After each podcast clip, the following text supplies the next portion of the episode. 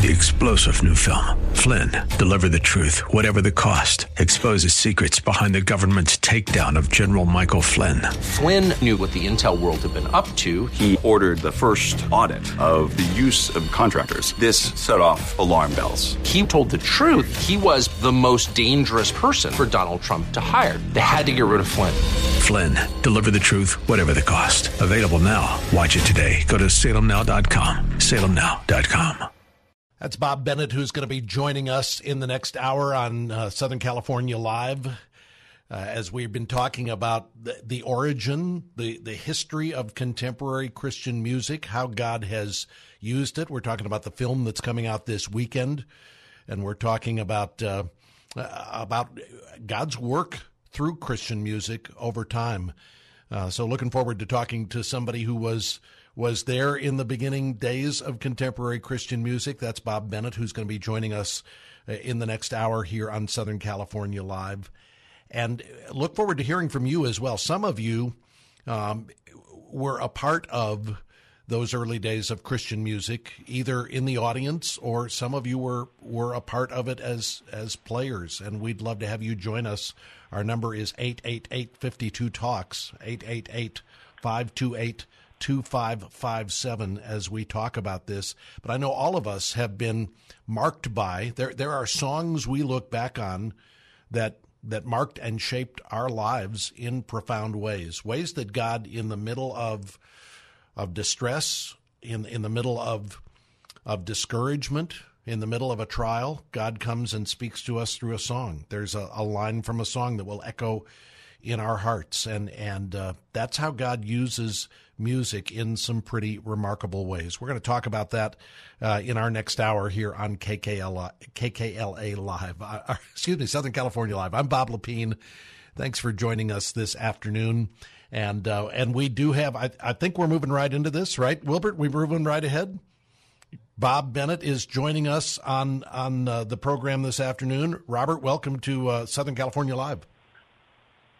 Good afternoon, Bob. Nice to talk to you. And and uh, if uh, if if if the audience can hear him, I can't. So we're working out the technical details here to get it up there. But Robert, you okay. there? There we All go. good. We got you now, buddy.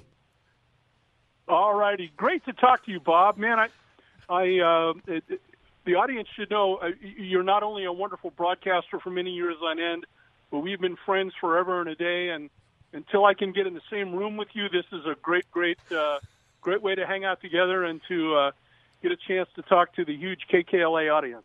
Well, and it, it's great to have you on here. I know a lot of our listeners uh, go all the way back to the beginning of Christian music. You were you were around, maybe not at the uh, at the birth, but certainly in the toddler years of Christian music.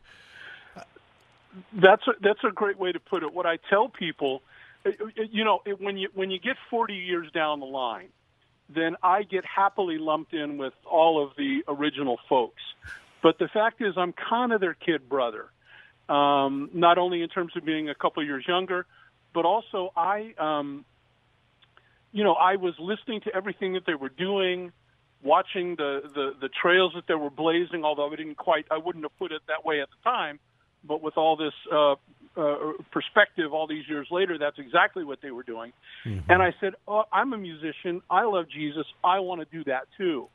And so I came along kind of a second, a second wave, if you will, of uh, artists. The, the the folks that we know and revere have al- had already been there and done that by the time I ever got on the scene. I, Bob, I told our listeners earlier, uh, my first Christian concert, 1975, Barry McGuire opened up by the second chapter of Acts in in Oklahoma. Um, that was my first exposure to contemporary Christian music. That's pretty early in the day. Do you remember your first Christian concert? You know, my I don't know if I can pinpoint the exact one, but the one that I would name as the first is um, I literally, you know, I live in Southern California. Uh, uh, our uh, local listeners here in uh, Southern California, I was born and raised in Downey, and um, now I live behind the Orange Curtain in Orange County. But I had already heard about a Calvary Chapel, and this was after the tent. I didn't make it into the tent years, but this was after the new building was still new, and um, they had Saturday night concerts that were hosted. Um, at first, Tom Stipe was doing them, and then Jim Kempner took over. And the one that I remember uh, was Gentle Faith, and um, and I remember going with my roommate Dan Ruppel, who was one of the founders of the comedy team, uh, Isaac Airfreight. We were roommates at the time, and what I remember, even as much as the music, is that when the concert ended, and uh, and and the people who had come forward to accept Christ were all standing in the front and filing into the prayer room off to the side of the stage. The artists actually went into the prayer room and began to, to pray and hang out with the people that were there.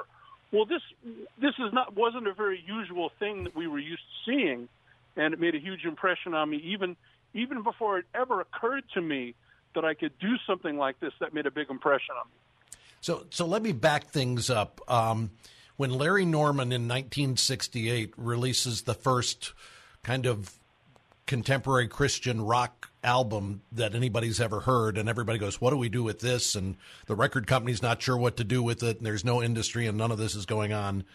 So, how old were you, and what was going? Were you listening to the radio? Were you playing guitar at this time? What was your faith journey like at that point? Well, I started playing guitar when I was 10 years old. And um, my story is like a lot of people. Um, I was raised Roman Catholic, and um, unlike many people, I don't have a bad thing to say about it, but there, there were certain things that were emphasized and certain things that were not. I didn't know that until later. But um, but because I was kind of, you know, you know, we we have to go to church now. You have to go to church. So when I reached my teenage years and had my rebellion, then of course church is one of the things that I rebelled against, and I really didn't have much to do with it. And then you, you'll, I think you'll understand what I mean. When you're a, a young person, all of a sudden, you, you know, the the more abstract you make God, the less definition, the more what you think He thinks agrees with you. Well, then that gives you license to sow your wild oats and do all your weird stuff and all that. So I always knew there was a God, but but he was totally at arm's length, and uh, and the only prayers were like if I thought I was going to get in a car accident or something. Of course, you know they say there are no atheists in foxholes, so you know I had that. So I was I was completely churchless and and and not godless. He still had a hold of me. I just wasn't in the mood to see or know him. Um, but to make a long story slightly long, um, what happened is that I was uh, roommates with um, my uh, friend Dan, my, the aforementioned Dan Ruppel, and we were living at a house in Downey, and he w- was going on his own kind of quest for some type of spiritual anchoring. Even at even at our you know the tender age of like 21, 22 years old, we realized that something was missing in our lives, and Dan realized it before I did. So he kind of went God shopping you know, it's like, well, let's check out uh, the Baha'i faith because we dig seals and crofts. Let's look at Spiritism because my uncle is a Spiritism guy. And as a matter of just sort of covering the bases, well, let's get my Bible down off the shelf. Well, the Bible had all the these and nows, and and he he wasn't, uh, you know, totally conversant in that. So he marched out and bought what was the what was the gold standard. I think it might have even been before the Living Bible he marched out and got a copy of, of Good News for Modern Man mm-hmm. and started reading the New Testament in an English that he can understand. Well, I noticed that my party buddy and my lifelong, you know, let's chase girls and, and get successful in show business, all of a sudden my, my best buddy is talking about God in a, and we would have these long, earnest, completely clueless talks deep into the night over all that, that was happening. So I started to read the New Testament and I said, wait a minute, I've heard all of this stuff before. I was raised with this. I heard about Jesus, the cross, the resurrection. I heard about the Lord's Supper. I heard about all this in catechism. And all of a sudden, I'm reading the New Testament and I'm saying, you know, my problem with religion isn't Jesus. It's just the insanity of all of his followers. and once I was able to make a distinction between Jesus and the gospel and the folly of human beings, that opened the door for me to, to, to, to recognize my own sin and to uh, get serious about having a faith. And, and at this point in time, were you thinking, what I really want to be and to do is play guitar and be a troubadour and sing uh, pop folk songs for the rest of my life? Absolutely. I wanted to be Dan Fogelberg Jr., Jackson Browne Jr. you know, this was it was James Taylor, Joni Mitchell, Stephen Right. Bishop. You know, uh, all of those guys. The singer songwriters were huge in, in a sort of post Beatles, not post Beatles, but I mean after the Beatles had their seismic impact. Then people writing their own songs became a very um, attractive to me. And um, and so I, I had started writing songs, you know, when I was ten years old, and picked up the guitar and was learning to play, and um, but but it, but there never occurred to me an intersection of my music and this new faith that I was wrestling with until I wound up at the aforementioned Calvary Chapel, listening to all those artists and bands play, and the light went on, and I said, "Ooh, maybe I can do that." Yeah, could I could sing about Jesus. I, I have never heard and and now have a uh, a curiosity. I want to hear some of the back back catalog of of Bob Bennett songs, some of the BC songs. At some point, you got to do this in in your Saturday Night Live Facebook shows or or some kind of MP3s of some of those songs from your when you were eighteen and nineteen, singing about girls. Oh man, it was it was a lot of horrid, unrequited love, you know, stuff. I mean, it was just it, it was worse than bad poetry on on uh, on uh, you know notebook paper. It was it was you know lots of she done me wrong and I can't live anymore, and you know it was just it was, it's all it's all quite uh, all quite bad. girls breaking up with you that's the best that's the best thing for songwriters isn't it to have a girl break up with you Oh yeah, yeah. In fact, the the cliche is if you're if you get your life straightened out and things start going good, then then your life is better, but the songs disappear. You know, um, because you don't have all that adversity to chronicle. You know. we're, we're talking to bob bennett this afternoon on southern california live and and many of you know many of you go back to the days in the in the late 70s early 80s when bob became a recording artist and and began in fact we were talking about amy grant last hour you had you had a, a season was it 84 when you were the opening act for amy grant's big tour The fall of 1985, I, I was the opening artist for 35 dates on the Unguarded tour, and there's a whole great story to tell about that. Um, but I, I love her. I, I, I, I'm not pals with her. I can't. I don't roll into Nashville and and go over to the house and stuff. But I would take a bullet for her. I just love her to death. So, so what's the story to tell about you opening for Amy Grant on the Unguarded tour? Well, I, I let me see here. Well, well, that- what what you know me, and you know that I, I have an odd sense of humor. Yes. And uh, what what was happening at the time is that I was about ready to put out a record. I was on Star Song Records, and I was recording an album that eventually became nonfiction, and it got held up in label, you know, purgatory kind of. It got held Right. up for a while and didn't get released. But um, and and I used to joke with friends that everybody seemed to know Amy Grant because even then she was a big deal. And um, and I said, you know, people are, you know, it's like I had lunch with Amy Grant, I played tennis with Amy Grant, I lubed the car with Amy Grant. Why can't I meet Amy Grant? So it came time for me to do a little video for the sales department at Word Records and Word Distribution, and I actually challenged the sales reps to a competition of a Help Bob Bennett Meet Amy Grant contest. and um, so I did this totally smart alecky video about this. Well, as it turns out, she's on the Unguarded tour on the first leg of it when Philip Bailey of Earth, Wind, and Fire was opening for them. Wow. And I find myself in Denver, Colorado, playing at a small Presbyterian church. And sure enough, somebody brought Amy Grant to my concert, and I guess she wanted to go. and so she's sitting in the back. I'm so glad I didn't know because I would have been really nervous, you know. And um, and I met her afterwards, and we talked and stuff. Well, then I get a phone call saying, "Would you like to open up for Amy Grant on the Unguarded tour?" Well, you know, I mean, the the, the staff at the arena was larger than most of my audiences. You know what I mean? Like, this was like, you know, this was this was like a big big deal. So I wound up doing 35 dates.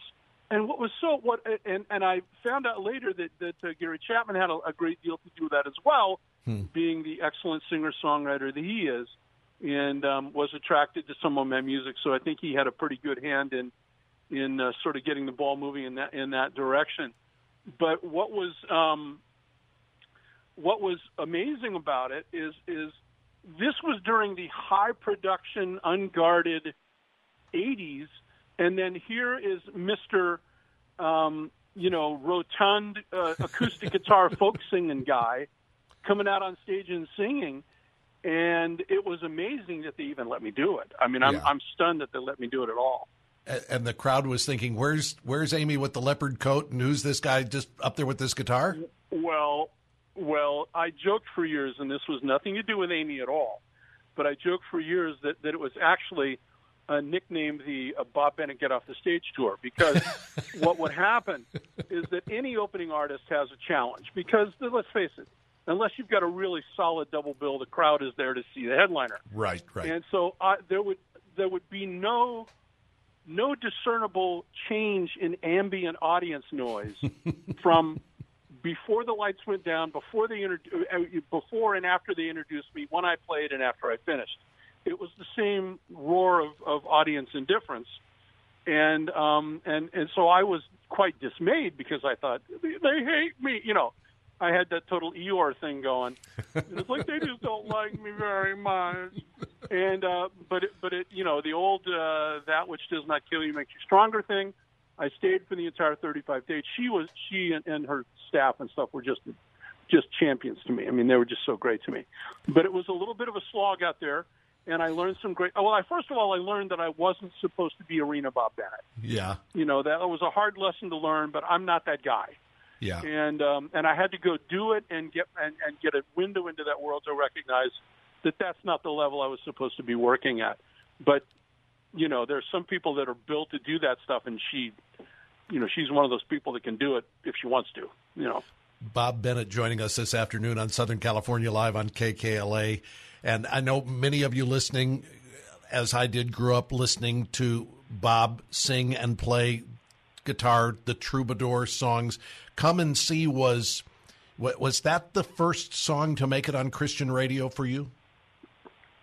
It was probably the first significant one. I had a little bit of airplay on uh, Carpenter Gone Bad on the first album, and a few inspirational stations picked up I Know That My Redeemer Lives. But Come and See was probably the first thing that sort of, you know, registered on, registered on the needle of airplay and and and uh, and got me introduced to you know a lot of people.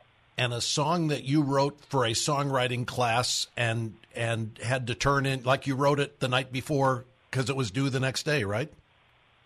That's right. I was working at the time with my friend Mike Aguilar, and we were taking a songwriting class, and that was the assignment: write a song based on anything you can find in the Gospel of John. Come back in two weeks for our next session, next session and uh, play us your new song. So Michael and I, we wait till the night before the assignment is due. We pick up the New Testament, we turn to the Gospel of John, and we we think, okay, here's our idea in the first chapter, because uh, no time, you know, no time to go further, and wrote "Come and See." And um, I'm so pleased uh, that people have uh, continued to listen to it. And it just as a, a small footnote, um, I've sort of got my prayers crossed that, that that somebody might make the connection I'm a huge, huge Chosen fan, mm-hmm. and um, I came to the party late, but I mean, I'm I'm I'm already going through my second watching of the entire, you know, uh, episodes that exist as they are right now. And one of their major hashtags and uh, mission, the sort of the short mission statement of their work is "Come and see." And I thought, boy, you know, I don't, I don't want to, you know, do the "Hey, look at me, Bob Bennett" thing. But if somebody made a natural connection between that and my little song, I always thought that would be kind of a cool thing. You'd be okay with that, Dallas Jenkins. If you're listening, here's here. Just take take note of this. uh, um, well, you know, honestly, Bob, I, even if somebody, even if the writers or somebody on the staff just hears the song and takes some comfort from it hmm. and inspiration, that's great. You know, everybody wants to hitch their wagon to something successful. So you know, I don't want to be that guy, but if they if there was some kind of natural awareness that cropped up, that might be pretty cool.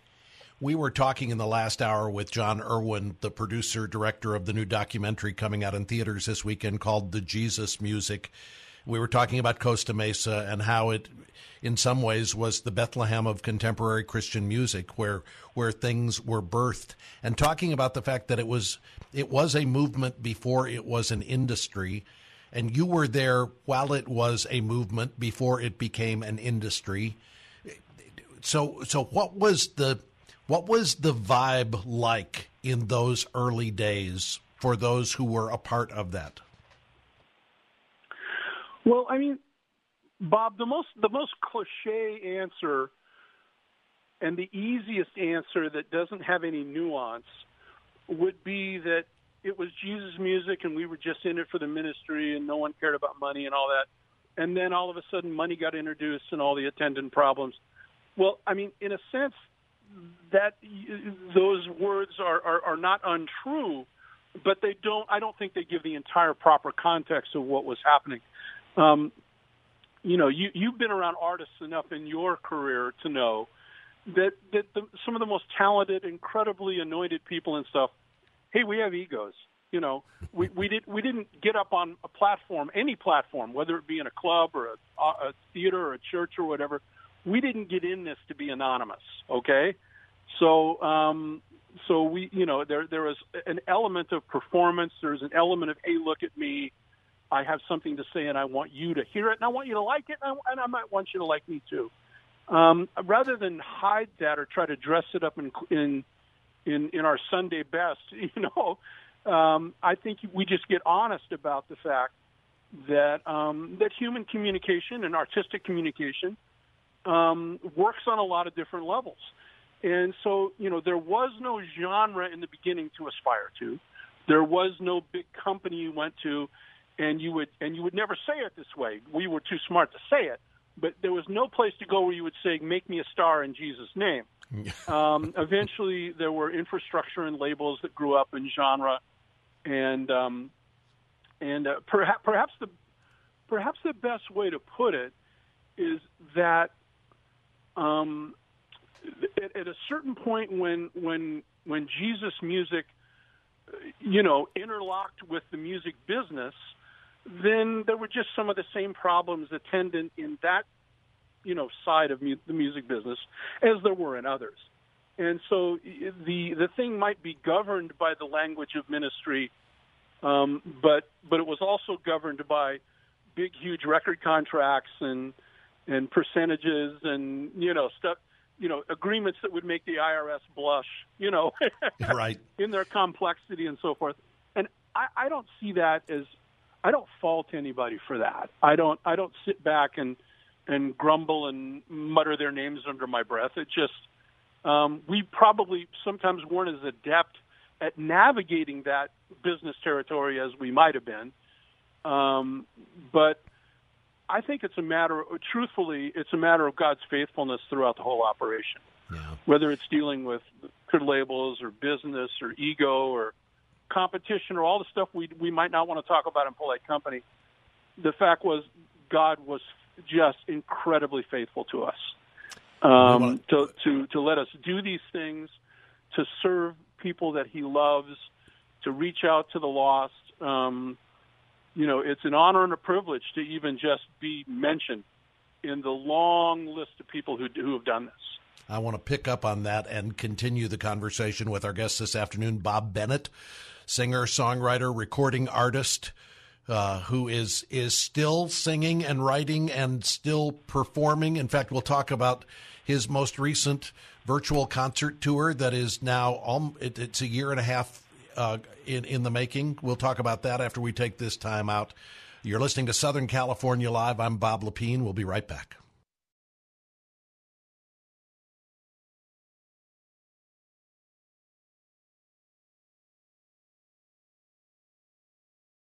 Southern California Live on KKLA. That's Bob Bennett, singer songwriter Bob Bennett, with one of my favorite Bob Bennett songs. In fact, the the album Matters of the Heart still in my top five list of all time Christian music albums ever done. Uh, and and Bob is joining us this afternoon on KKLA Live. We're talking about the early days of Christian music. We're talking about the documentary that's in theaters this weekend called Jesus Music, The Jesus Music, produced by the Erwin Brothers, and uh, a lot of that began in Southern California back in the '70s. Some of you were part of that. Some of you were Bob Bennett fans back in the day, and some of you have continued because because I've been there. Tell everybody what you've been doing on Saturday night, pretty much every Saturday night since COVID started, Bob. Yeah, it's been a wonderful and a very unexpected story. Um, I, I had been doing uh, Facebook live streams for every every once in a while, every two, three, four months for a couple of years. But when we turned the corner into March 2020, and you know, lockdown 15 days to slow, you know, flatten the curve and slow the spread. And when all that was uh, in its infancy, and we were starting to take this seriously, on my 65th birthday on March 21st in 2020, I sat in front of my uh, my computer and I did a, a Facebook live stream, and I did something that will probably never be repeated. I sat there without getting up, and I and I played for almost three hours and forty five minutes. and I talked to people. I read their comments. We chatted. Um, it was it was amazing what happened. And when I finished it, I was so exhilarated, and I thought, you know, there's a really good argument for me to not do this every week because I could wear out my welcome, and you know, who wants to just you know watch a guy on a guitar and you know, I, I had all the stuff. I had all of the reasons to talk myself out of it. And I said, you know, no, I'm going to pretend like it's the old days. And we, you know, the way that we used to watch television, we're old enough to remember this, most of us. It was, it was what we called appointment television. Right. If you wanted to watch a certain program, you tuned it as you sat down in front of your set at a certain time. There was no streaming. There was no video recording. There was nothing. You you either were there or you missed it. And so I decided to uh, try to do one every weekend. So with one uh, missed weekend in June of 20, for the last 80 weeks, uh, I have done uh, 79 weekly, uh, you know, Facebook live streams. And I didn't know I had a life online. I didn't know this could be a cool thing to do. And it's just been marvelous. I can't tell you. and and some nights you've had a few dozen, and some nights you've had a few hundred who have been uh, finding their way in. Some people hang around for 15 minutes. Some people are there for an hour and a half as you go through all of this. But it's a great meetup online. I've been there a lot of Saturday nights as I'm doing sermon prep. I've got you as my background music and listening to this and commenting and, and, and putting in a request. And you've been kind to play some of those. So folks can find you on Facebook if they want to tune in on a Saturday night, right? Yep, it's generally speaking, um, there um, it's on Saturdays at uh, 5 p.m. Pacific, uh, 7 p.m. Central, where you are. Right. Uh, this weekend, I'm doing something I've never done before. I'm actually, for the first time in a year and a half, I'm getting on an airplane and going to do a date out of town, uh, up in the Sacramento area. So on Friday night at five o'clock uh, California time, I'm going to be in front of a laptop trying to do this Facebook live stream on the road and uh, that's going to be fun because who knows? We're working without a net here, so we'll see if we can make it happen. Has has it been interesting to you to to see how 30 plus years later songs you wrote still deeply profoundly connect with people who are tuning in and watching this and and being washed with the music that you're doing over a live stream you know, Bob, I I mean, again, there you know, there's that that part of me that appreciates the the goodwill and the friendship and the attention and all that kind of stuff. But and I and, and you know this the this the not so uh, secret thing about this whole thing is it it's probably more meaningful and does more for me than it does for anybody who tunes in. I'm just happy to still have a purpose and happy to still uh, be able to play and sing and, and serve people with these songs. But the fact is, I, before I was ever a guy who made music, I was a music fan. And so I still have songs and albums and artists and stuff that I pay attention to 40, 50 years down the line. And this music still resonates, not just in a nostalgic way. It's not just that I remember what I was doing or what season of my life.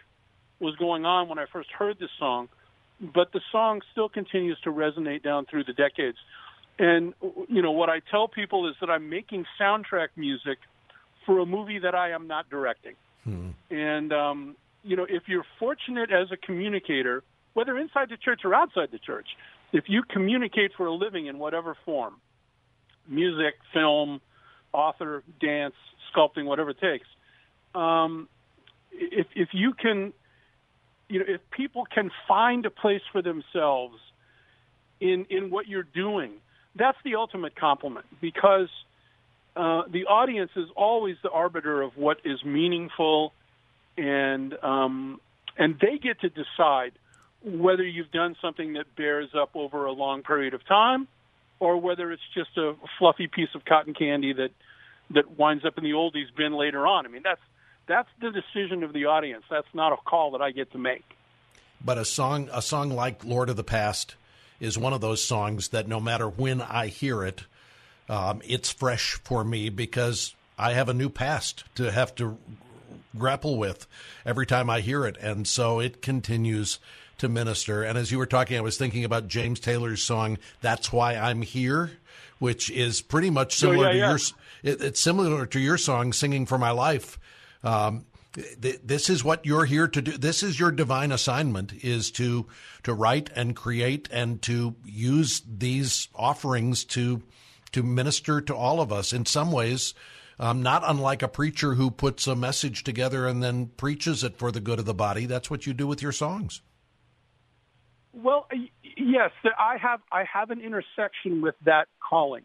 What I kind of tell people um, is that I believe, as as all people of, of of Christian faith are, that I'm a minister with a lowercase m. I'm not a minister in the sense that I'm not a vocational minister, pastor of a church, or a teacher or anything.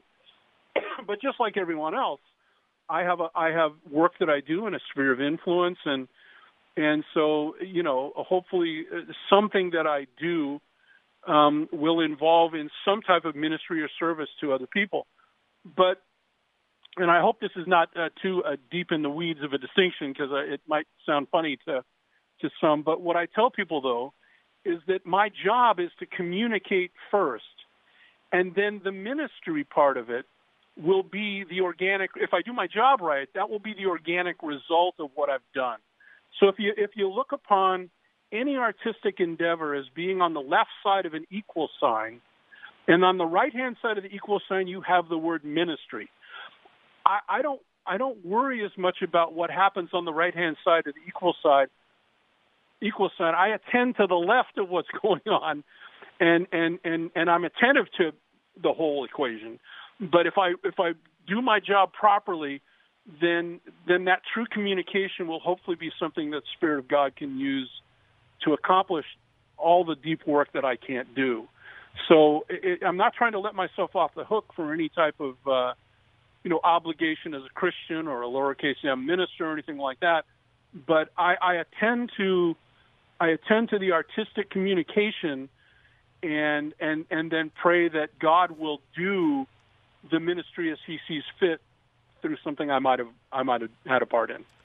We're talking to Bob Bennett this afternoon on KKLA Live, talking about the early days of Christian music, about his involvement in that his continuing work now almost 40 well i guess it's been it's been more than 40 years since your first it's we're we're at the we're at the 42 year mark for uh, first things first coming out man man that i'm i'm feeling uh, we're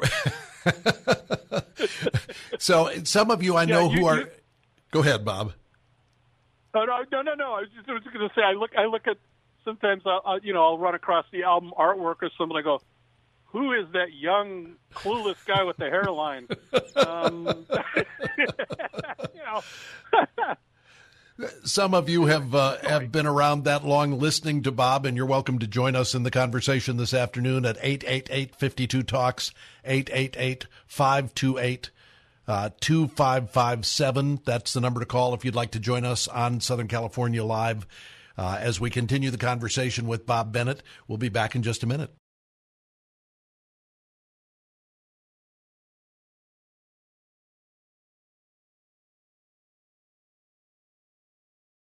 What a wonderful hymn. What a wonderful hymn arrangement, Bob Bennett singer, songwriter, didn't write the song, but what a great arrangement of that classic hymn. Bob joining us this afternoon on KKLA, on KKLA on uh, Southern California Live. I'm Bob Lepine and we're going to take some phone calls. We got some folks who are joining us at 888-52 Talks, 888-528-2557. Judy is up first. Judy, say hi to Bob Bennett. Hi, this is Judy Bennett. Hi, Judy. Are we related, do you think, maybe? You know, there's so many Bennetts out there. I'm not quite sure. My Bennett sort of hail from from from Missouri. So, uh, but there's a lot of us out there. Well, I'm with the Chosen family, and I was excited to hear you say that you're a, a new fan. And I also sent a message to Dallas Jenkins when I heard you guys talking about your Come and See song. Well, thank you kindly. I, There I, you go. The, you the know, it's- breakthrough we were looking for here, Bob. Well, Judy, what's your role with The Chosen? very- I'm one of the Very very, kind of first you investors. One of the first investors. Yeah. Oh Well- my goodness! Yeah, th- I mean, if if for if for some reason the audience has been in a cave as I was for a little while and hadn't heard of this, you need to go look it up. And it's it's a very the stories are not only impressive what they're putting on the screen, but the stories behind the scenes are really really amazing as to how this project has come to be and it financed. And I think it's an incredible model for. Uh, for what we might, you know, what we might be able to do in the future with so, these sorts of things. Judy, I think you. Well, did you know? Did you know the composers are from Jars of Clay? Do you remember the band Jars of Clay? I do, I do, and I do, I did recognize those names. Yeah, Dan Haseltine and Matthew Nelson, and they're on Instagram all the time. You should just Instagram them and tell them about your song, or I will. Well, thank you, honey. I, I really appreciate that. That's a very kind thing for you to do, and I, I uh, you know, again, I, I- you know, it's, it's, it, I know there's, there's that part of me that, that, you know, they're like, hi, I'm a guy with a song, you know. I'm sure that they are besieged with a, a thousand communications in that direction. So I'm just hoping if it, if anything is supposed to happen in one way or another, that the Lord would just kind of, you know, that it would be a natural, it would be a not creepy thing. I guess is what I'm a- what I'm after. Will you, tell Bob Lepine that I'm after Alistair Begg to please watch The Chosen? He refuses to watch it. And I'm an Alistair Begg fan, but he just will not watch The Chosen. I, I will. Uh, I'll put in a word with with uh, Alistair on on your behalf, Judy. I think you've invested well, and certainly God has been using the chosen in the lives of uh, of so many. So thanks for calling in. Thanks for joining us this afternoon, and uh, and Bob, maybe maybe the song will get to Dallas. You know, who knows? Who knows the power of Christian radio to make these things happen? Judy, thanks for joining us. Um, Bob, I want to go back to, to the subject of songwriting. I know that the the 70s and the 80s were a prolific time for you. Are you still crafting songs today? Yes, yeah, I still, I'm, I'm, I'm a little bit slower output maybe, but, um, but yes, I still am completely uh, both as a, both as a listener and as a creator of songs. I'm still in with both feet. Um, you know, perhaps haiku is the only verbal art form that is more concise than a than a well crafted song lyric, and so I I just love that part of it. Yes, and um, you know, uh, you know, the kids the kids don't release albums anymore; they release tracks and things like that. And I've got a bunch of people whispering in my ear to join the join the 21st century and release a few individual songs and not wait for the whole album. We'll we'll see. We'll see And- how that goes. Do you write now when an idea hits you, or do you set aside days and times to sit down and work on a song? I wish it were the latter, but it has a tendency to be the former. I have a Got it. tendency to. Uh, what I do is I incubate ideas for a while, or if something is crossing my radar, if I'm thinking about something, talking about something, it keeps kind of cropping up. Then that bubbling under kind of indicates to me that there might be song material there. and um, and then I'll write. Now, once I've got the idea down, then then I'm on the hunt. You know, the, the sort of the craft guy takes over, and and you roll up your sleeves and try to make sure that all the that in a, in a, creative sense that all the I's are dotted and T's are crossed, and you've done something as succinctly and as well as you can. Um, so uh, I, I wish I were more the guy who sits down as an author and you know knocks out 30 pages and then calls it a day. But I'm I have a tendency to be a little more up and down than that. Got it. I want to go back to where we started talking about the, those early days in Southern California at Costa Mesa when you were going on Saturday nights to the concerts that were there and eventually uh, playing and performing in those concerts and people hearing you and and you were recording with Maranatha in those early days. Not only your solo albums, but you were a part of some of the early uh, praise albums that Maranatha did, right? Yep, yep. I was among the amongst the chorus of musicians and singers that were involved in some of those things, early ones. So my my question is, seeing what was going on. I mean, everybody who was coming to the concerts and and buying the records and just hearing the music, we were kind of aware of the airbrushed side of it. You were seeing how the sausage gets made, which is is sometimes there, there are some people who have had their faith shipwrecked by by seeing how it all comes together. Was it ever something for you where it it was was a jarring experience for you from a faith perspective? Well, yeah, but I, uh, what it, I mean, I'm happy to report that it, it, it didn't shipwreck my faith as it might have with some, and I totally understand. I know some people who got tremendously hurt um, and I think some of it has to do with just the nature of the business itself. It can't be, it, it you know, it's not, it can't be changed. It can't be taken out of the the sequence of events. But the other thing is, though, is I think that we um, had unrealistic expectations of what a company might be able to do for us, or what, who is responsible for what.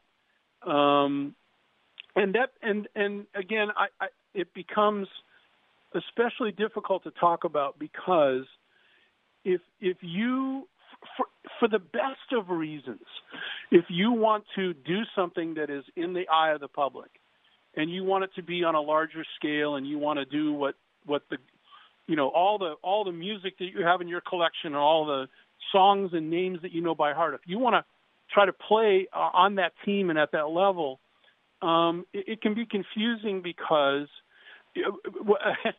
just like sometimes you can mistake wonderful romantic feelings for the Spirit of God, and which Christian young guy has not done that, right? Which right. guy hasn't mistaken his hormones for the Holy Spirit? That happens from time to time, folks. Hate to be a shocker. Well, sometimes in the in the pursuit of arts and stuff, we can we can assume a mantle that we may not have. Um, we can assume a calling that may not it, it may not take that form. Um, it may take another form altogether. So I think that might have contributed to some of the some of the disconnect because we would have unrealistic expectations of what we were doing and and who could help us and who couldn't.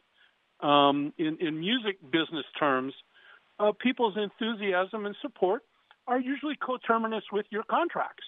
And uh, you know, rather than get all bent up, bent out of shape about how worldly and ungodly it is. I mean, you know, that's I think that's too broad a, a brush, too easy a diagnosis. You just realize that's that's what you're getting in. If you're a Christian and you're going to get into Major League Baseball, there are certain ways that things are done, and you're going to be congruent with some of those things, and other things are going to be a little tougher to take. And uh, so it is with a, a larger scale presence on the the cultural stage, you know, with music.